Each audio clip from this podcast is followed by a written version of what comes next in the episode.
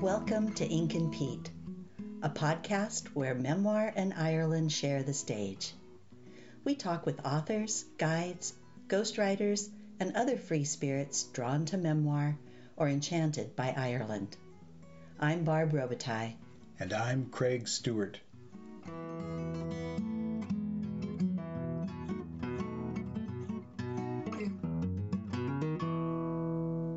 Denis Quinn is our guest on this Ink and Peat episode. A Fáilte Ireland approved local marine and countryside guide, Denis is the founder of Wild Atlantic Cultural Tours. He holds an honors degree in heritage studies. That he received the award for academic excellence comes as no surprise. Denis is a walking guidebook for natural and built heritage, folklore, flora and fauna, and archaeology. He is easygoing and class to be around, whether walking the wild Irish landscape, exploring ancient ruins, or raising a pint. Do you remember the first time we met Denis Quinn? I do. It was in Killala. Yeah. Our first trip there. And we were visiting with Liz Keene in the old deanery cottages. Yep, up in the office. Up in the office. With Una. And Una, Denis's wife, was there. Yeah and we laughed until we cried. We laughed until we cried. Our sides hurt. They did. And that's when we knew we'd found the right place for memoir tours. It, it was the deciding moment, and it was very clear. Very clear. we found our people. We'd been looking for a long time. It's been a long time. Yeah, we found them yeah, being with Dennis is so much fun. He'll take us out foraging, and we'll make a lovely meal out of mussels and cockles, and then he'll take us out uh, cliff walking. That's a great day. Oh, it's a lovely day. We get to see the Atlantic from high up. Very high. Yeah. Some people can elect to stay back from the edge. Yes. Yeah. Please. Yeah. And then he'll take us to some ruins and hopefully on the Keenaw Trail loop. Oh, that would be a great outing. Lovely. He doesn't know that yet. Surprise. Surprise, Denis. you know, it's time to put the kettle on and have a listen to Denis Quinn.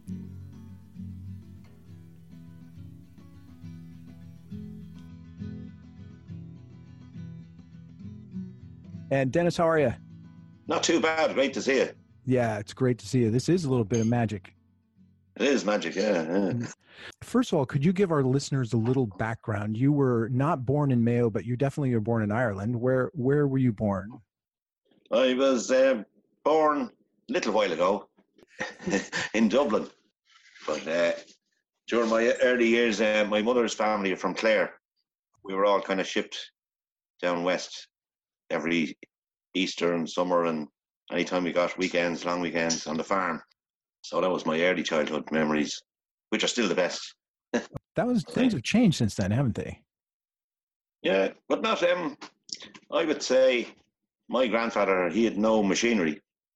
You know, it was horses and all the equipment to go with it. Probably being used for hundreds of years, the same plows and rakes and all that. Yeah. So I got the last of that. I was in the sixties, you know up into 70, 72 or 74, I think he died. 74, 1974, he died.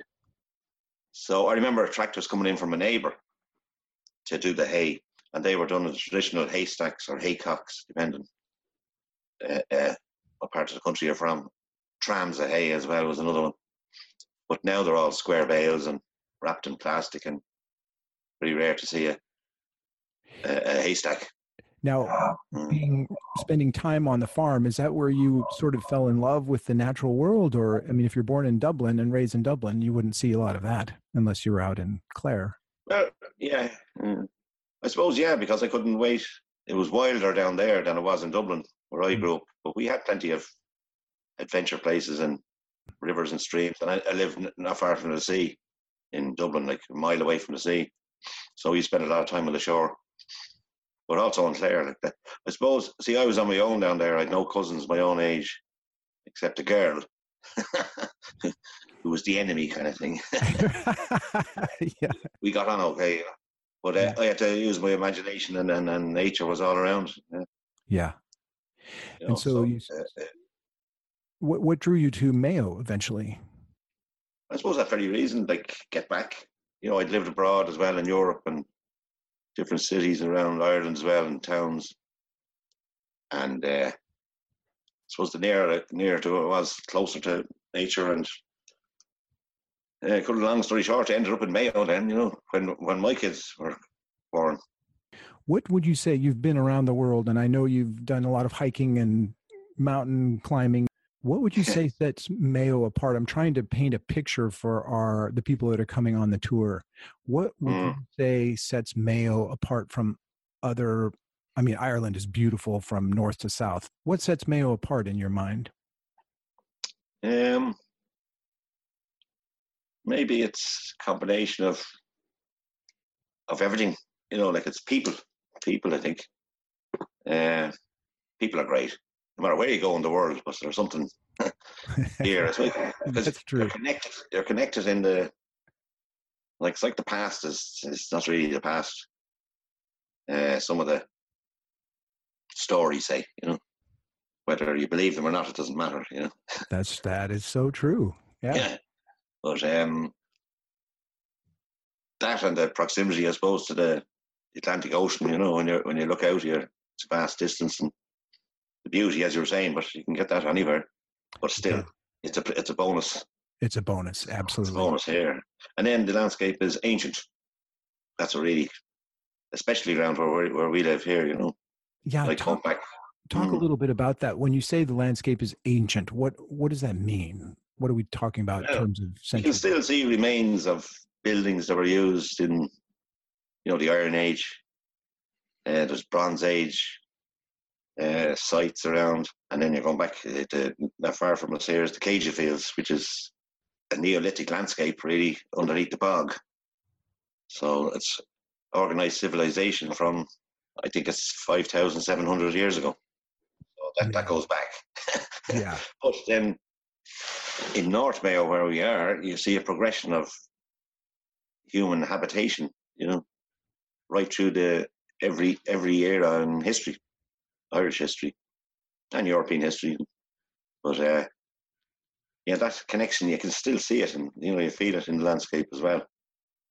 I would ask you that. Do you you've lived there now for some time? Do you still feel it yourself when you go to say uh, Kilcummin or um, any of the ruins around? Do you still feel it? I do, yeah, I really do, yeah.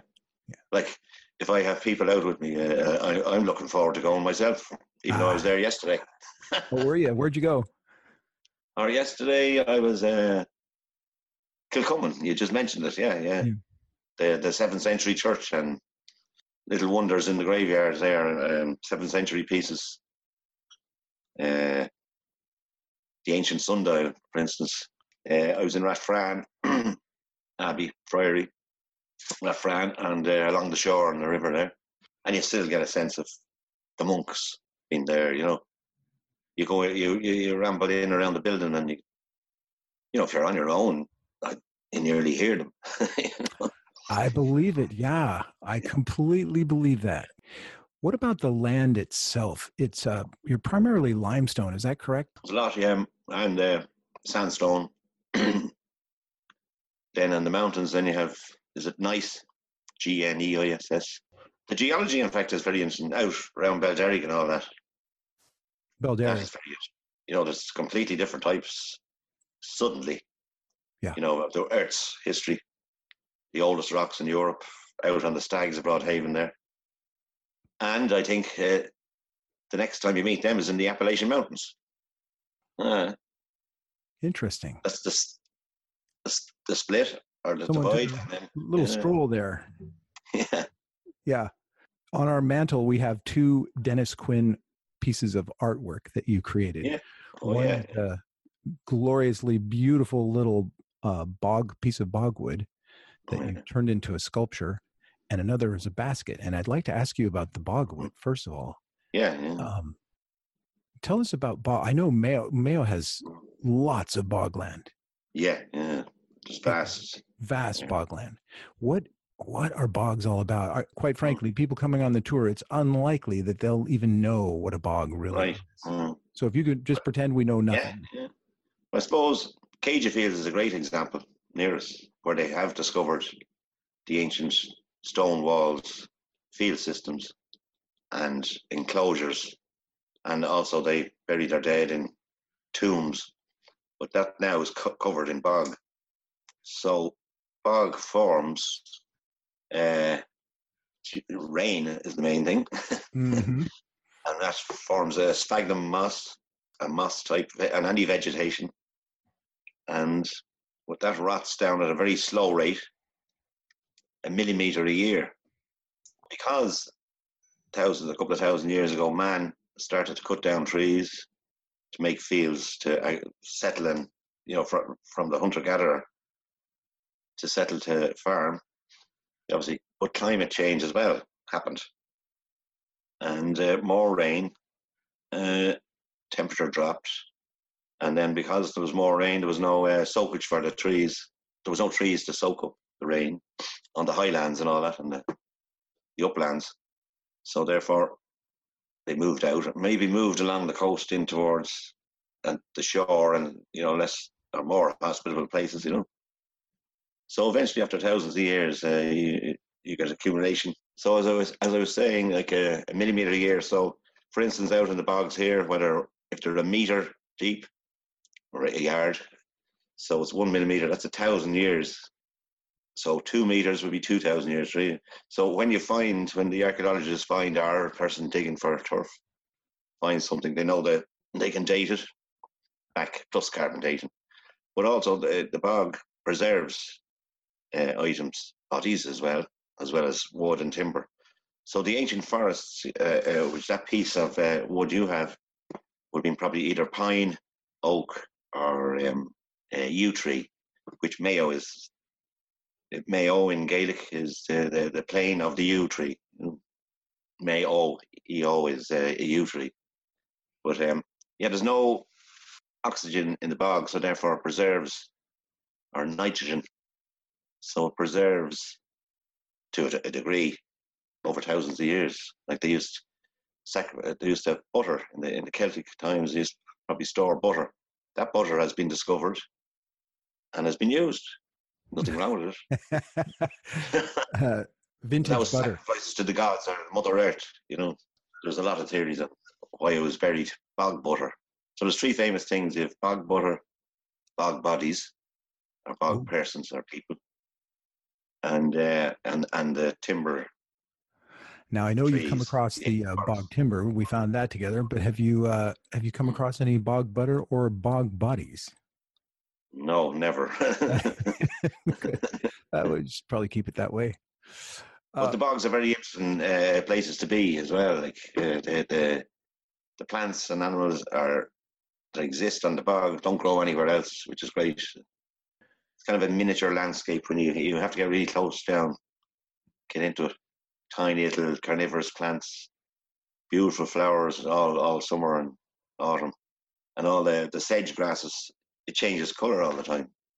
It could be Yeah. purple for one or two months, and then it could be orange and rustic, you know, in November. And you were here in October. I think you saw the autumn colors. yes, gorgeous. A lot of our people really probably would like to know that the turf fires that we enjoy come from the bogs. Yes, the peat. Yeah, they're cutting now at present as we speak. This time of the year, like April, May, June, harvesting It's wet though. for winter. Aren't you getting? It hasn't been. No, the last few days have been, but uh, up to this, it's been very good. So How what they do is they, there's a traditional way of cutting it with a with a with a spade called a slane. That's the traditional way, but um, with machinery nowadays, they, they can do it quicker. Right. And so, how does that So, impact the future of the bogs? Like, are they disappearing? Just yeah, there has been big wars, turf wars, Turf yeah. war. uh, European laws and, and, and against tradition. But anyway, the traditional way is uh, uh, you're allowed harvest for your house. So they've been doing that for hundreds of years. And as I said, the, it, the farmer or the families know if if it grows a millimeter a year, you know, it's a, we're a long time waiting for but that. But they they cut one area and then move on to the next, so that it gives the ch- chance for the bog to rejuvenate. The plants, And yeah. big, huge commercial companies have been stopped, but they're. Uh, uh, um, I'm not sure, but the state body has has a big company that commercially because that's in the raised bogs in the centre of Ireland. They're a different bog than the Atlantic bog. The Atlantic bog, as I explained, the other ones are older uh, from the ice age. You know, it's where there was, uh, suppose, the ice retreating and uh, uh, lakes formed, and then it just slowly rotted, and, and you've got these really deep bogs. They're in the centre of Ireland, really. Amazing. I don't know of any other place Mm. that, that has bogs like Ireland. Is there? Do you know? Scandinavia, I think, and Russia, I think. Okay. I think. Yeah, yeah. And how about your basket weaving? How's that going? Oh, the willow, yeah. Yeah. Uh, yeah. I like doing that in autumn, autumn time, yeah. Well, you can harvest your willow then, you know. So I haven't done anything since last autumn. Lack of material, you know. yeah. But I'll try again, October again. Right. Do a few more baskets for Christmas. But the of the are beautiful. I found different colours, willow, you know. Oh yeah. There's a, from purple to uh, tans and Yeah, yeah. No, they are beautiful. Yeah. No, your basket's yeah lovely. nice we- every time we see still your- there anyway. Oh yeah, yeah. We see your basket and we see the little uh, bogwood and uh, back with all of you guys. Right. Part of me, when I go to Mayo, I see this unspoiled landscape that is incomparable. That I just I've never witnessed anything like it, and Mm. We want to convey that to the people coming on the tour. And I think I've already asked you the question: What sets Mayo apart? And you said it was the people. People's stories. Hmm. Yeah. Do you have any Mayo stories that that would entice someone to come to Mayo? That's There's putting you on the spot. yeah. There's a lot of stories, yeah, yeah. I, I enjoy them. I think a lot of people do. I, I suppose you call them stories, but it's just talking. You Yeah. know, talking. And uh, I suppose around this part of the country, like we're in a small rural town, so you're meeting people all the time. So you're chatting, you know, and you mightn't have seen them in two weeks. Or, so there's always news. Yeah. Then after the news and the weather is discussed, uh, you might get onto a, some story or depending on the character you meet, long stories too. As you know, they can go Yeah. on for quite a while. Yeah, yeah. But it is no, no, no. I think everybody has a, a thing to say, you know. And uh, I like somebody. I like finding out uh, from the old people, like you know, because they're passing it on from the other generations, you know. So they're they're quite. I love them. Yeah. And the more you hear them, uh, they're more real. Especially say superstitions or fairies or pukas and all that. They're, they're all, you know, the legends. Right. Anyway, but they're same, I suppose, the world over. But uh, we have a good way of putting them here. I'm not sure it's same the world over. I think I think the west of Ireland has something on the rest of us. yeah, yeah, Yeah. close. Talking- see, we're close. close. Yeah. Yeah. So talking with Helen last week, uh, she brought that up. You know how the, the fairies and and uh, Yeah. what's your take on that? Does you do you, excuse me? Mm. You have a little farm where you're living, and Well, I live kind of rural. Yeah, yeah, you're rural, right? And you grow, you have vegetables, and yeah. uh, what's your take on fairies? Do you see them around? Do you hear them? You hear stories of them. Would people? There, people. People wouldn't live certain places because it was they're close to fairies. Oh yeah, yeah, yeah. That's still very much true. yeah. There's, uh, there's a lot, and that's uh, like the landscape again. Like you can see it, like a lone tree in a field. That's that's where the fairies are. You don't disturb that. Farmers won't disturb it, or some will, but they eventually they pay for it. you know. you know. Uh, uh, now there's a lot, a lot of stories about what happens to a person that interferes with the fairies and their places. There is a lot of stories. Uh, too many to men- you know, too many. But uh, you hear it and you hear the consequences. Usually bad ending if they do interfere. Yeah. Uh, but um, no, I respect. You know, I respect if you ask most people say, "Do you believe in the fairies?" You know, say yes or no, but I, I, I, won't answer that. They might be There's listening. something there. yeah, there is too. No, I believe it. I've felt it, and uh, I completely believe it. Yeah. Yeah. Yeah, There's the other world, the ancestors and the other world and all that. It's, it's, it's and there's a lot of writings and myths, you know, the mythology, there's a lot of that. And makes great reading as well.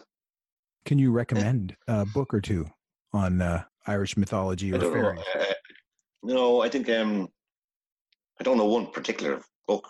You, you can buy them uh, uh, compilations. I don't know which is the best, but uh, I like you know, children of their stories and uh, Tuatha Dé Danann and all these big battles way back. You know, and robbing cows and for milk. But there's everything in them. Like you know, these are big, big, uh, epic stories. You know, and there's evidence in the landscape again of where this happened. You know, you know where these these stories came from. You know, and the names of places. I forgot to mention to you. You know the names of areas here. They're like they're ancient names. You know, in the in the Irish language. You know when it's bilingual here, if the Gaelic. So, but the the Irish uh, uh, name of of each town or townland uh, tells you about the place usually, and it's usually descriptive of the landscape or of some legends or saints, folk saints, going back to early Christianity. Could you talk a little bit about that? I know that there are uh, a lot of the holy wells. Saint Patrick. Mm, Yeah, of course, Saint. Oh, yeah. Let's let's definitely talk about Saint Patrick and Killala. Um, a lot of the holy wells have been holy for millennia, and then along comes the Catholic mm, Church. yeah. And uh, can I say this? Is this Yeah. to talk about? yeah, Christianity. Yeah, Christianity. Yeah, Christianity comes along and sort of takes the holy wells and calls them Yeah. their own. Is it? Would you say Mhm. that's accurate? Accurate or? Um, yeah. I suppose I like to put it in a way that um, the secular society here had a load of gods. You know, the, the sun gods and Mother Earth and all these. So when Christianity came, they just, oh, here's another one. you know, Yeah. well, who's this? So it never really took over. Like everybody thinks Ireland was Christianized. St. Patrick did it in a year, you know. But it took centuries and centuries and centuries. You know, it was only after the uh, the Great Hunger in the 1840s that's kind of the church. They turned to the church, Catholic Church, say, and uh, the, the smaller Protestant church. They turned their religion that. Hmm. I suppose after that devastation, uh, uh, they took on that. But prior to that, uh, uh, pagan beliefs, and still today. But you mentioned holy wells there. There's an awful lot of them around, but they were um, they were sacred places probably in pagan times. Usually, you'll find a holy well, then a progression. You know, you, then a little church, and then afterwards maybe a monastery in the medieval times. You know, a big education centre or whatever. Like you know, the abbeys around here. You know, Rosserk and Moyne and Errew and and uh, Rathfran. So you can see the progression. Uh, you know, of Christianity as well as uh, and then the European influence and Roman influence and the Norman influence. So all that is around here as well. You know, each place has its history as well. Like you know, like Rathfran. You know, you go there now. There's a ruined abbey from the 13th century. Prior to that, then there was a, a church over the field, and then prior to that, then there was a holy well, and prior to that, then that holy well, and then there's ring forts, which are the raths, which we call the fairy raths. could you They talk about those a little bit? Just uh, Oh yeah, yeah. yeah. So the fairy raths, as everybody calls them here, whether R A T H, is um, originally a, a, a- farmstead. You know, a cattle farmer back in, we say the Celtic times. You know, so it's Iron Age. Um, so it consisted of a ring of mound of ring with kind of a fence, and the house was inside, and the cattle protect from wolves because Ireland was full of wolves then, and also the currency at the time was cattle. so you had cattle raids. So to protect your cattle, you had them in this ring ring fort. But they're still existing on the landscape today, you know, but they're known as fairy forts. I suppose that protected them in a way. people protected where their ancestors were, you know, because of the, the fairies. But uh, uh, there's loads of there's loads around here, and some of them are are double bivalved, they call them. Um, I did a survey around the town, or around a, a five mile radius. So there's 78 of them. You know, 78 and five mile radius. yeah, yeah, they're all marked on the map, and you can see some from the fields or on people's land driving by. So that like, there's one just down the road from me. It's a very high one, actually, big, and it's usually a noticeable landscape because they have trees, like ancient trees, because no one cuts the trees down. So the you get a ring of trees. A ring, a circle of trees. Circle of trees, yeah, yeah, Nice. and they're pretty to look at. You know. Yeah. You'll bring us to some. Yes. Oh, yeah, yeah. yeah. Yeah. there's a lovely ring for it, um, and uh, the view from it is great because you can. Then again, this is where you can stand up on it and look, and you're saying, why did they build here? You can really get into people lived in this spot like this and built this. And then I remember uh, on the side of one of these, then um, the cattle now have worn away the earth, and there's a shell midden, which would have been uh, where they feasted on shells uh, from the seashore, and threw it over their shoulder, so you can see a layer in the in the soil of their dump, a rubbish dump really. There's a good few of those around because we're near the shore here. Yeah. Speaking of the uh, shells left over, one of the high points of our tour is always heading out with you to forage on Bartra Island. Are you yeah. still are you still running those that bit of it? Yes, I was there the other day. Yes, um, and tomorrow I think I'll go home. The tides are right. Yeah, we got a nice feed of um, mussels, um, and we cooked them out there. We did them out open air with. I had wild garlic, and we had to buy a lemon. Getting That's a little okay. extravagant there. Yeah. but we steamed them up in uh, cider, and it was lovely. Oh, that's nice. And uh, today was nice and sunny, so we, we- we'll we'll have that again. And then we got uh, cockles, Yeah. which are you know the little small cockles. Yeah. Yep. And winkles oh, and a few other little bits of veg. Now we haven't gotten any. We haven't gotten any winkles with you, I don't think, but we've gotten the Mm. The cockles. And how's the mm. cockle population holding up? Perfect, perfect. Yeah, they're lovely. Yeah. Yeah, that's a lot. Yeah, they're not commercially done, so they're just there. You know, we're lucky. Yeah, yeah. And and then the waters are pure, so Yeah, the waters are Yeah. so pure. Yeah. Yeah, it's lovely. We'll probably, I guess we'll wait till you have a couple of pints in you before we ask you the Tom, Dick, and Harry story. yeah, yeah, yeah. You have to wait for that one. Yep. I think I need a need a whiskey for that one. I think. okay, we'll we'll make sure that happens. Denis, thank you for talking with me. This is perfect. It's exactly what, uh, what our people need to hear. They need to hear you. So we have to do this again, and I'll get the the story. All right. All right. Thank you so much. It's been great. Thanks a million, talking with. Yeah. Yeah. We'll, we'll stay in touch. Great stuff. Thanks a Bye. million. Thanks for listening to Ink and Peat, a production of Memoir Tours Ireland. You can learn more about Memoir Tours and find other podcasts on our website, memoirtours.com. And we'd love to know if you have ideas for shows or requests. We'd love to hear from you. Contact Craig or Barb at memoirtours.com. Until next time, may you find joy where you least expect it.